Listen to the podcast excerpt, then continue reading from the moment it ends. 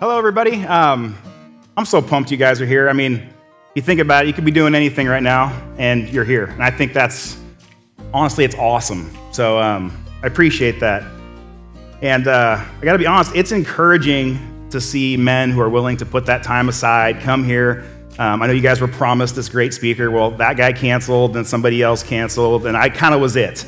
So um, it's kind of, I mean, the doors aren't locked, I don't think. So hopefully it won't be too terrible. Uh, but like uh, Kevin said, my name is Ryan Spees. I've been here at Underwood for a little over a year now. Um, God called my family and I out of California. Um, come on. Come on. Thank you. All right. All right. Uh, we considered ourselves political refugees for quite some time, but now we're home. Um, so I'm, I'm, married. My wife's name is Valerie. Um, her and I have been married for about 15 years now. She's not here, so I don't have to get the date exact right. Um, I do know it's almost 20 that we've been together. Um, and I'm pretty sure her favorite hobby is taking care of me. She has this shirt now that says, um, Raising my husband is exhausting. Um, so hopefully some of you can relate to that, or maybe not. Um, I have four kids who are all um, active here in, in our church and our child's program. And real quick, can we acknowledge our child's program? Like, how many of us have got kids in the children's program here? I mean, it's awesome, right?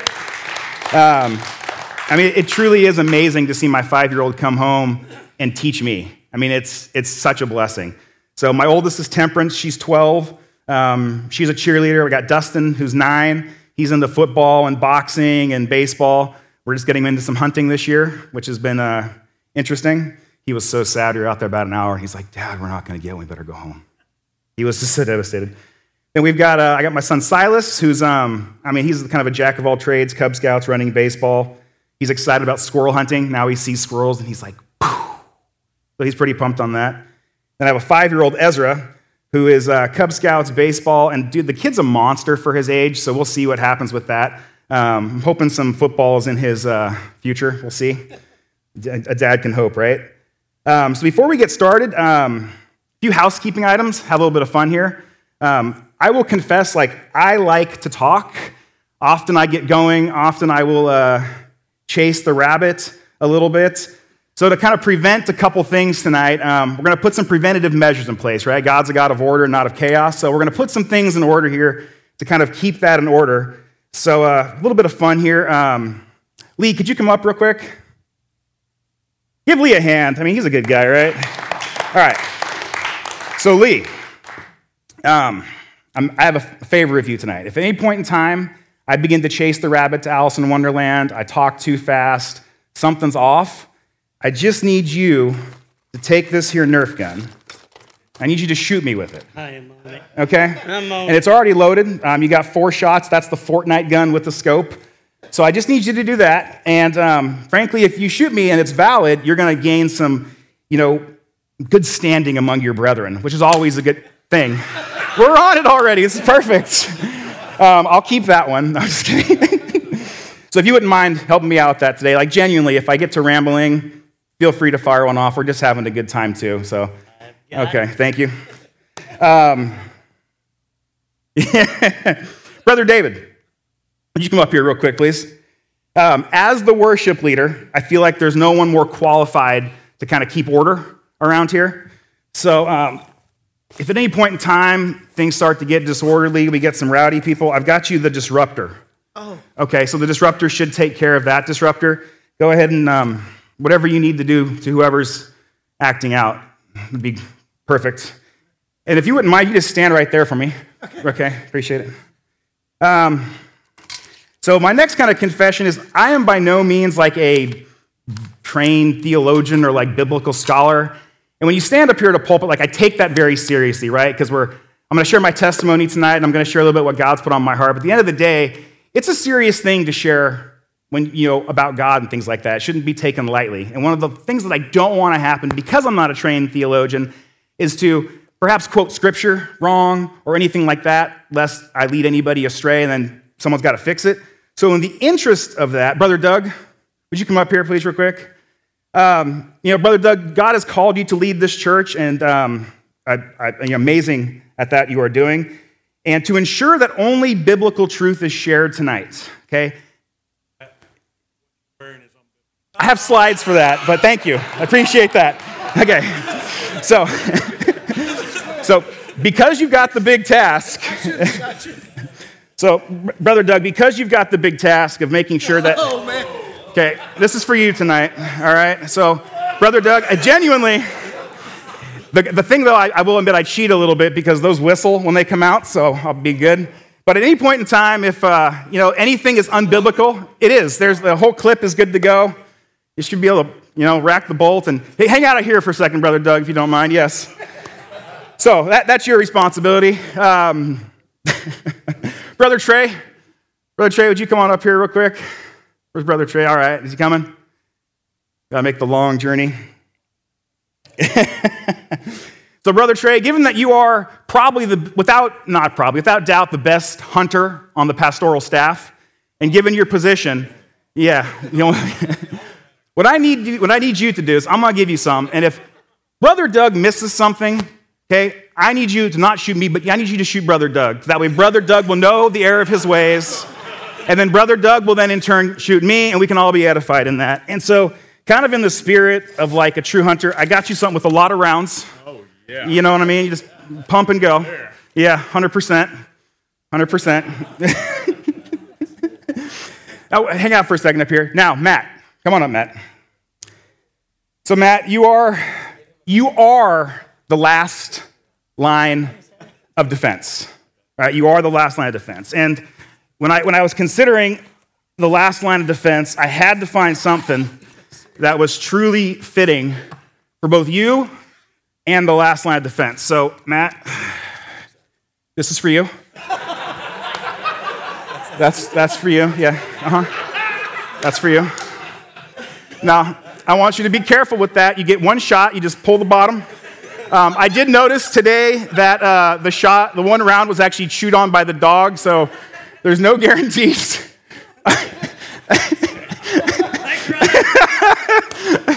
right. I appreciate you guys. Thank you.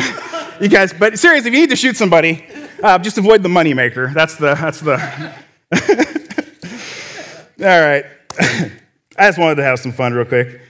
So, um, so uh, tonight I'm going to share my testimony and um, then uh, do a little quick lesson. As you kind of saw from the little video, um, iron sharpens iron is kind of our theme tonight. And I was asked to kind of share both my testimony and something that I'd really got out of Manchurch. So the last eight weeks has been uh, commitment and passion. That's been the last eight weeks. That's going to be kind of our focus. So, um, my testimony. Here we go with this.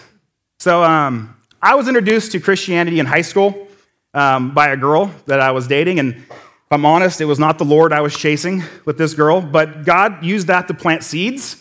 And uh, at the end of high school, I definitely had some religious beliefs that I kind of like tried to loosely hold to. Um, I found when I went to college, though, that any semblance of those religious beliefs, they were, they were quickly gone. Um, and I, I, abandoned them for very selfish endeavors. And uh, we, I lived in San Francisco, and it was interesting to kind of live in that type of city, in that type of environment. I'd been exposed to the Bible. I knew God was real, but if I'm honest about it, I just didn't care. That, that's, that's the truth behind it, right? So I graduated college from the University of San Francisco. My future wife and I were living together. And I had been riding motorcycles since I was about 19 years old. And this was kind of a significant happenstance because my future father in law, he was a member of a motorcycle club. Um, some people would call them a motorcycle gang. So that was kind of my instant in with this guy. Um, you know, it's always good when the dad likes you when you're dating his daughter, right? And um, I found myself at 19 hanging out with this club, and by 20, I was prospecting with the club. That's kind of the joining process. And as soon as I turned 21, I was um, voted in as a full patch member of a club called the Booze Fighters Motorcycle Club. And their motto was a drinking club with a motorcycle problem. Um, I was definitely good at that drinking part. And unfortunately, or fortunately in my life, the fighter part was an unfortunate skill that I'd also become um, somewhat good at. And uh, for those next six years, I, I kind of rose in ranks in that club. I went from uh, sergeant at arms to master sergeant at arms, uh, third in charge of the club, to National Sergeant at Arms. Sergeant at Arms is kind of the guy that regulates the rules. And um, I spent, man, most of my time um, basically uh, drinking, writing, and regulating rules in the seven Western states. That was kind of my, my purpose in my life. And I was committed to that purpose, I mean, for sure.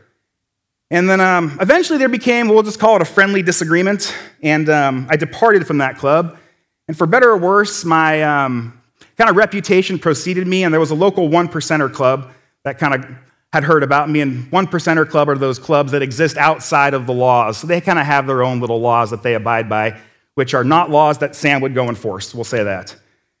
And uh, they recruited me, and this, co- this club was called Hellbent, and their slogan was Hellbents for Glory, which we p- proudly wore on our vests as a patch. And I was asked to join, skip some of the steps because of my uh, past, and I became a full uh, probationary member, and then not long after that, I became a full patch member. And for the next year, my commitment and passion for that club just deepened as I became more and more entrenched in drugs and violence. And um, as time went on, both those things went on, increasing in intensity. And it was not too long that those things caught the attention of uh, the largest and most notorious motorcycle club in the world, and they were interested in me. That's just, I mean, from a worldly perspective, that felt, that felt pretty good, if I'm honest with you about it. Um, so I'll be up front here. Um, there is real danger in using their name. It's not my name to use anymore. So, with that being said, I'm not going to use their name. But if you wanted to know them, you could simply Google world's largest motorcycle gang, and that search will yield you your answer. But um, I left Hellbent as I was asked to join, and a bunch of us left, and we jumped at the chance to join this motorcycle club, or motorcycle gang, I'm so used to calling it a club. And the motorcycle world really is its own little culture. Um, there are about six clubs in our country that would be considered like Major League Baseball, if you will. Every other club is like AAA or minor leagues. Um, so when you jump from kind of that minor league to that major league, that kind of drug use and violence that I was previously spoke about, that goes with it. And so that became even a more part of my life. Um, I'm ashamed to say that, I mean, I missed a lot of my kids' um, youth. I missed a lot, lot of uh, my wife and my important stuff, my sister's graduations, because I was very committed to that club. And about six months in, um, the reality of that life uh, set in.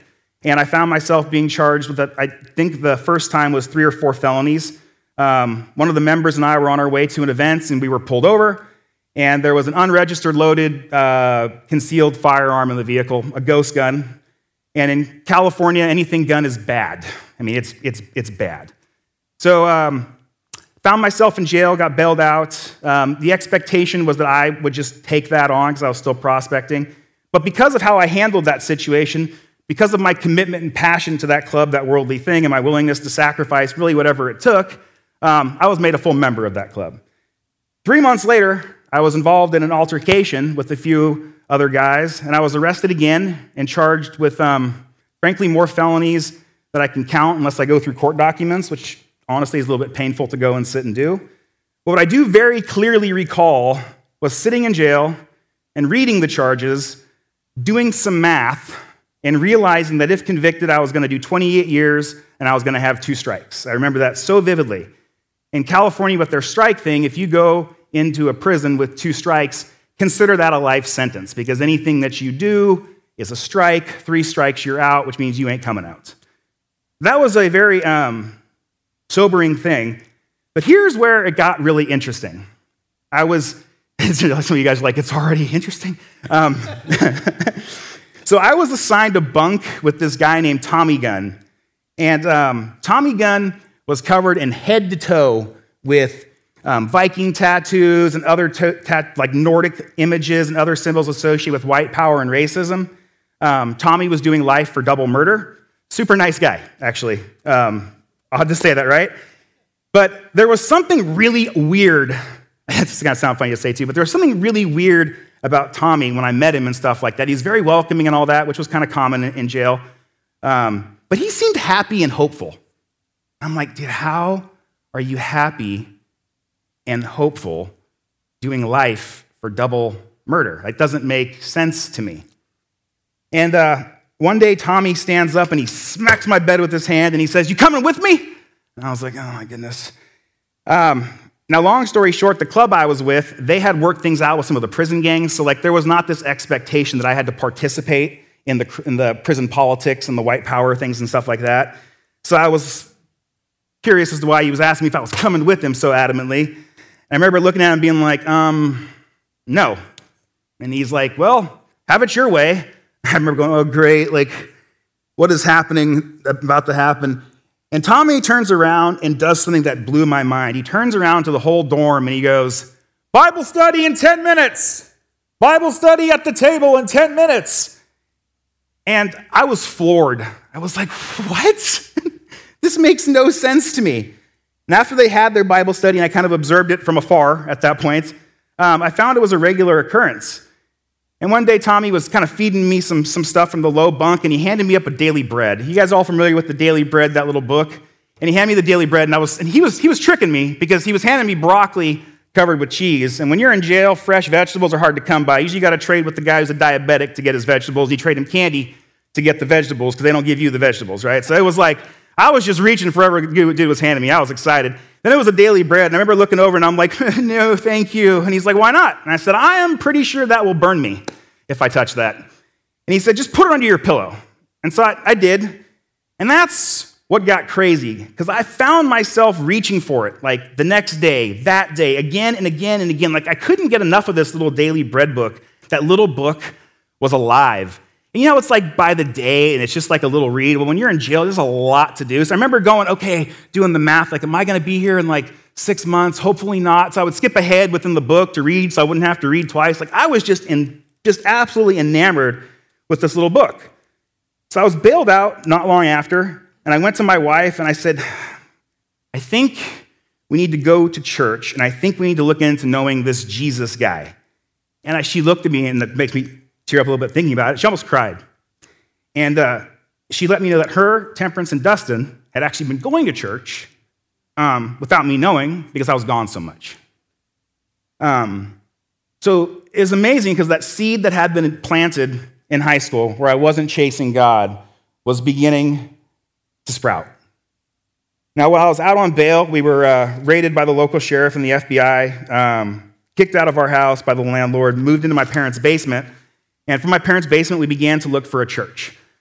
So we found a local church, and um, in the biker world, you don't hide anything, right? So you're very boisterous and you're very like, this is who I am. And so I was like, well, we're going to test these Christian guys out. So I remember going to the church office and I was like, I need to make a meeting with the pastor.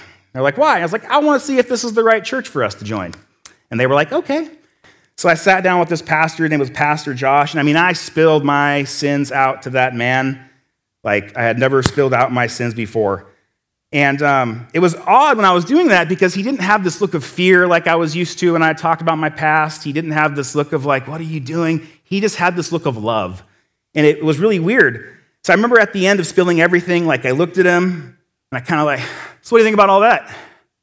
And Josh just looked at me. I remember it so well. He just said, welcome home. And um, it was not long after that that I walked that aisle and I accepted Jesus as my Lord and Savior. I was baptized not long after that. And um, I'm not going to lie and say the next two years of my life um, weren't a bit, were like a bed of roses. I'm not going to say I didn't have struggles. Like I was still fighting my cases. I fought those cases for like four years.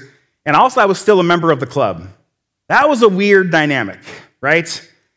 And um, it's amazing how God will use unsaved people in our lives to speak into our lives. And that's something I think we often forget. And my club president knew I was going to church. And one day he, he sat me down and he lovingly looked at me because he knew I was going to church and he knew I was, I was, you know, was committing to something else other than the club. And he looked at me and he looked me in the eye and he said, Ryan, you cannot serve two masters. He said, if you want to leave the club, you need to come up here and state your piece. So that's a nerve wracking thing to do. Um, so my dad and I, um, I know 100% protected by God. We went up to that clubhouse. I went into that members room by myself. Um, I say by myself, but I was not alone, right? Because um, God was there with me. And I told my charter that I was leaving because I wanted to serve and follow Jesus. To my shock, which shouldn't be shock, they were all supportive. And I was the first member of that charter to walk away in good standing. Not to get into the details, but bad standing's bad um, in those type of clubs. And I walked away with my property, my body, and my life, which doesn't always happen when you leave those clubs. And men, God is still in the business of protecting his people in the lion's den. As I walked into that lion's den, I walked out. So my case closed, and um, what could have been a 28 year sentence, the Lord, in such a gracious way, uh, turned it into six months at halftime, which turned into a month for good behavior. And God actually got me out into a program where I could work off my jail time, be with my family, and not be in jail. And He got me into a program at a place called the Jesus Center. Right? Only God, right? You know, only God protects like that. Like, even when I didn't deserve that, like, some of those felonies I'll, i can stand here and say like they, they, were, they were reaching, but most of them I was, I was guilty as charged, I'm honest with you. I didn't deserve any of that grace. And even um, when I was doing my, my, my first, the, the, the sentence, um, God still showed grace in there because this, this Bible that I, that I have here, this Bible was actually sent to me by my wife while I was um, locked up because you couldn't bring stuff in. So she, she mailed it to me. And when I got it, um, I remember going to the, uh, the key holder, who's kind of like the, the, the, jail, the inmate that like runs the pod. And I was like, um, I don't know if this was the best way to try to petition that I was going to start a Bible study, but it was kind of what I knew. And like I said, I'm not saying it was perfect. I remember walking up to the dude and I said, Cecil, so check it out.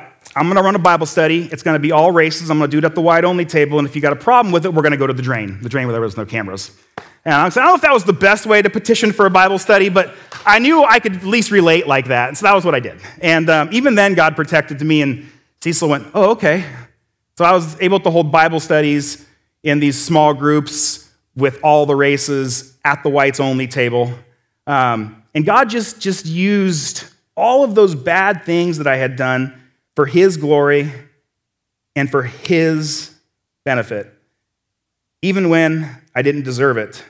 Because if you are a believer, you are free. Can I get an amen to that? Now, my story is still continuing. I am still a work in progress, but I am redeemed, I am saved, and all that stuff is behind me. And that is an awesome thing to stand up here and say. Now, each one of us has our own story, right? We all have our own trip to redemption. And I would argue that no one's individual testimony is more powerful than, say, another's. Just different people relate to different people's testimonies differently. And that's what's so awesome about God and how He works in our individual lives, is He can use my testimony to reach somebody that you guys maybe would never reach. Likewise, He can use your guys' testimony to reach somebody that I would never be able to relate to. And that is the amazingness of God. And the true power of any testimony is in the miracle and the amount of passion and commitment God has for us. That's where the true power is. Sending his only son, never abandoning us. I mean, the list goes on and on. The power is in the redemption, it's in the saving grace of God, the power of Jesus. Now, regardless of the story, I know many of us who have gone on that journey, we all at some point, and even maybe now you struggle with that, we sit back and we ask ourselves questions like, why did I have to get to that point? to seek God, right? Like, why do I seek the things of the world like we do? And this leads us to our quick, or to my quick message tonight, which um, I'll have a couple slides up here, and I've, I've called it um, God the Blacksmith. Now, men, we were created to serve, we were created to have a passion, we were created to commit ourselves to something. And this leaves us two real paths with that purpose in mind commit and have passion for the things of the world, or commit and have passion for the things of God. One path is easy and wide, but deceptively leads to destruction. The other appears hard and narrow, but it clearly leads to eternal life and true joy. Now, we are all passionate about something. Could be Auburn or Roll Tide, could be Ford or Chevy, could be Broadhead or Expandables. Could be SIG versus Glock. Like we see these things up here, and it devotes and instills in us a passion and an opinion, I promise you. And I don't have an honorable mention slide, so that's really it. Um, now, none of these things are bad and of themselves by any means. Like, we should enjoy the gifts of God. And I have a gifts of God slide. We should enjoy those gifts of God. Right? We, we absolutely should, right? I was really expecting to get shot there, so this is a good. This is going good. this, I, I, was really expecting to see that big sniper rifle come out because Ole Miss ain't up there. I we got some Auburn fans, but okay, we're good. I got another Auburn fan over there, so anyway. but none of these things are bad in of themselves, right? Like we should enjoy the gifts of God. But the question we should ask ourselves, the question I ask myself, is what place do they hold in our heart? What place do they hold in my heart? And that's the real reflection question. Now, there were patches in the motorcycle club world um, that could be earned. They would be worn proudly as a testament and statement to the commission and passion for the club. In my case, some of the patches were Warrior, Blue Eyed Devil, Big Pimpin', Hellbilly, Filthy Few, War, 666, even a Purple Heart. But there was one patch that always caught my attention as it was a statement of unprecedented passion and, commission, and commitment. To earn it was rare, and it could only be awarded to another club member by a current club member who had the patch. And that patch read Dog Soldier. And guys who wore this patch sent a message to all those who read it. So, what is a dog soldier, you might ask? Well, a dog soldier were the most powerful and the militant of the Native American tribe of the Cheyenne.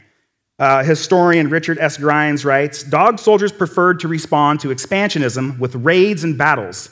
The dog soldiers attracted all those who were unequivocally hostile to the encroachments and who, would, and who would choose war as the means to repulse the invasion of the Indian country.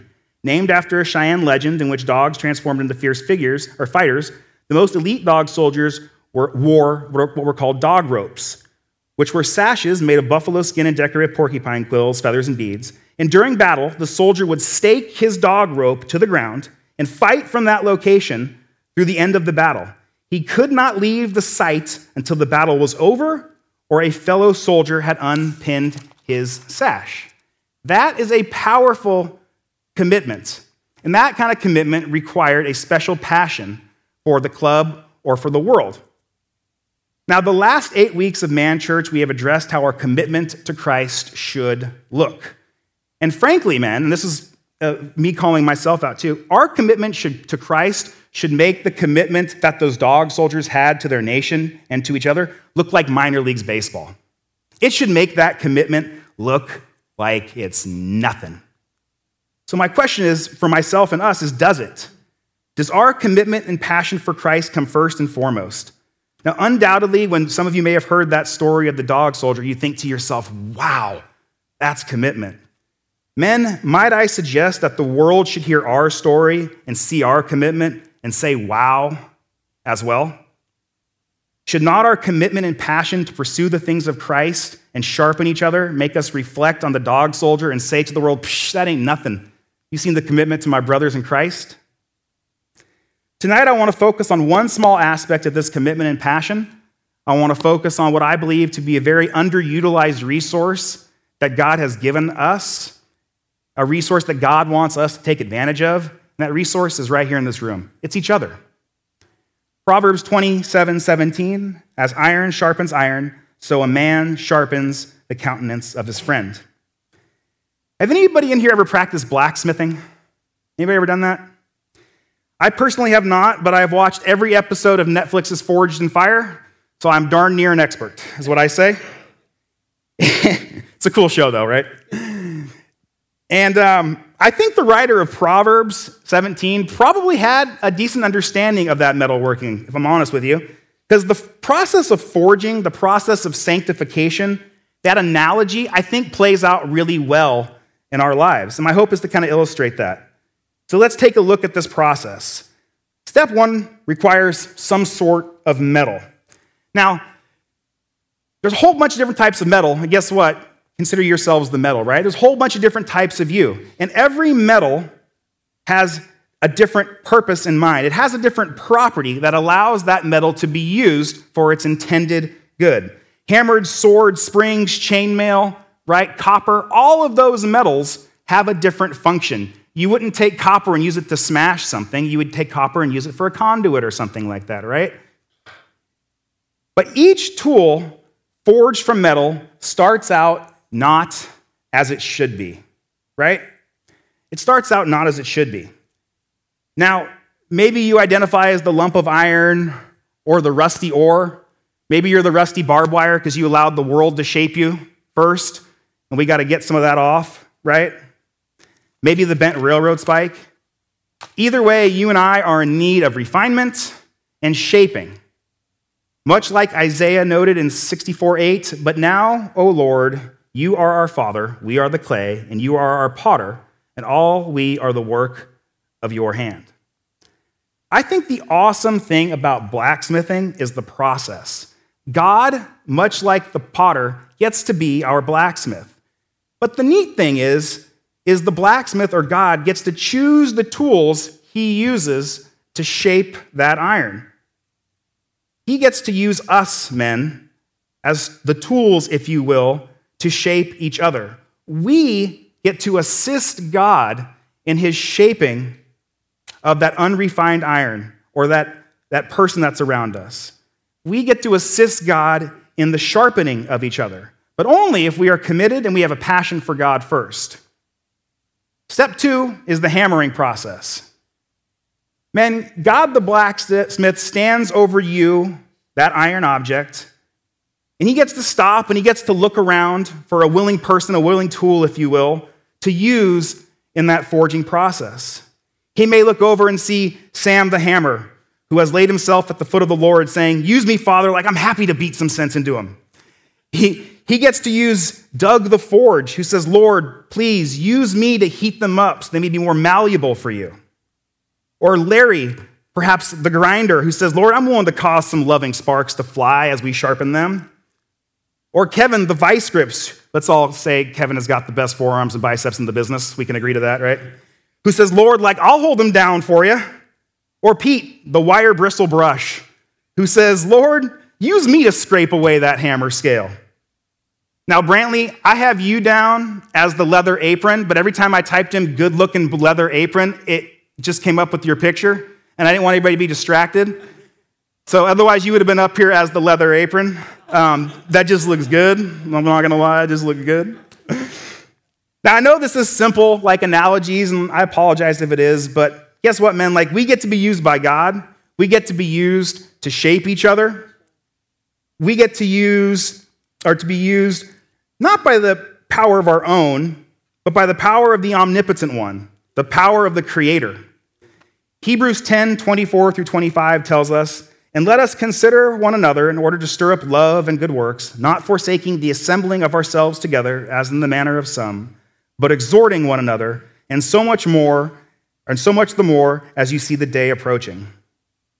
And guess what? Like, I'm sure that iron ore that's being refined and getting hammered on, like, it ain't happy. Like, it can't feel good to be hammered on, right? It can't feel good as you're, it's, say it feel good, probably really uncomfortable, you know, as you're smashed and stretched into shape. Sparks are to fly. Perhaps even the tool that the Lord is using chips a little bit. But men, we need each other, whether we like it or not. If we need some refinement, so be it. We should be willing to be used to be that hammer for God to help kind of, I mean, for lack of a better term, beat on each other a little bit, right? but with the guidance of God, of course. Now, the amazing thing is like God doesn't need to use us, He chooses to use us if we're willing. And that's an amazing thing to me. It's such a simple thing to think about the creator of all that is here, the beginning, the end. He sat down at that blacksmithing table and saw you, the iron ore, and went, I'm going to choose to use you and you and you to help forge this, this iron into shape. And that's amazing to think about. Step three, the quenching. Finally, when we're in the shape God wants us, the final process is the quenching, where we are dipped in the oil. And frankly, how the metal reacts to this process is a big part to how good of a job those tools did in forging and shaping that metal. Making sure that all the impurities were burned out of it so that it doesn't bend and warp, doesn't crack. But the cool thing about blacksmithing is that if it comes out bent, Guess what you can do with that metal again? You can heat it back up, you can scrape it back off, and you can dump it back into that tank. And that's kind of representative, I know, my life for sure, where I know I've been quenched, come out bent, had to get hammered on a little bit, and then dunked back in. And I love this quote from Anne Bradstreet, who wrote Iron, till it be thoroughly heated, is incapable to be, wrought. So God sees good to cast some men into the furnace of affliction and then beats on them, beats them on his anvil until what frame he pleases. That's comforting to me, honestly, because that tells me that God still cares if I'm not the way he wants me to be. It means God doesn't abandon me because I've screwed up. God comes back and is willing to take me and beat on me some more. And I've been very grateful in my life for that iron rod and that shepherd staff. I don't know about you guys. Iron sharpening iron is a process, my brothers. It is a process we all get to participate in with God. It is a process that yields beautiful items. It is a process that yields beautiful things. It's a process that yields and produces us. But only if we are passionate about the things of God, only if we are passionate about being there for each other, only if we have the willingness to sharpen and even harder sometimes be sharpened. And only if we are committed to the things of God, only if we are committed to being there for each other, and only if we are having the willingness to be the tool used by God the blacksmith. So, men, let's be iron. Just like those dog soldiers staked themselves to the ground and committed to live and die bound to a standard, let's make those dog soldiers and their commitment look not just like minor league baseball or AAA, let's make it look like T ball. Let's stake ourselves to the principle and standards of God. Let's show the world a passion and the commitment to our Creator that they look at us and they say, I want some of that. I have seen a lot of brotherhoods and been a part of a lot of brotherhoods most of my adult life, but none like this brotherhood of Christ. None like the men in my group, the men in my class. It's been an amazing, amazing thing for me. So my challenge is, as men, let's get beyond our groups. Let's pray for each other. Let's commit to meeting like a new man of Underwood each week. Let's be vulnerable. And we all hate that word as men, right? Vulnerable. It's like, ugh. Um, but let's be vulnerable, in terms of asking for help when we need it. Let's be open about ha- asking others how we can serve them. Let's create deeper fellowship amongst the men specifically here at Underwood. And let's, in love, hold each other accountable. Like the video touched on, like we were not meant to walk alone. Yes, we walk with God. Certainly, we walk with Jesus. But I believe God does nothing without intention and nothing by accident. You are all sitting here because God called you to. That is not an accident. So, real quick, to be uncomfortable, look around, men. Look around at each other. Each man you see here is one God has called you and I to sharpen or one God has called to be sharpened, strengthened, and refined. Men, join me in suffering like a good soldier of Jesus Christ. A soldier refrains from entangling himself in civilian affairs in order to please the one who enlisted him. Remember Jesus Christ, raised from the dead, descended from David, as proclaimed by my gospel, for which I suffered to the extent of being chained like a criminal. But the word of God cannot be chained. For this reason, I endure all things for the sake of the elect, so that they too may obtain the salvation that is in Christ Jesus with eternal glory. And speaking of that salvation, if you are here tonight and you do not know God, you do not know the power of Jesus and the cross, know this Jesus loves you. He stepped down from his throne, he lived a sinless life. He bore your sins, he bore my sins, he died on the cross and he rose again, also you could be with him forever. The creator of this world, the best blacksmith there ever is, ever will be, he died for you, he died for me, and he died for us all. I don't care, I honestly, I don't care how worthless of a piece of metal you might feel you are. God can and he will cleanse you, refine you, shape you, and save you. And all you must do is say, Yes, Lord. That is it. Nothing you can do earns it from Him. That part's done. Just say, Yes, Lord. And if that is you today, do not, leave without speaking to another man in this room. I beg you.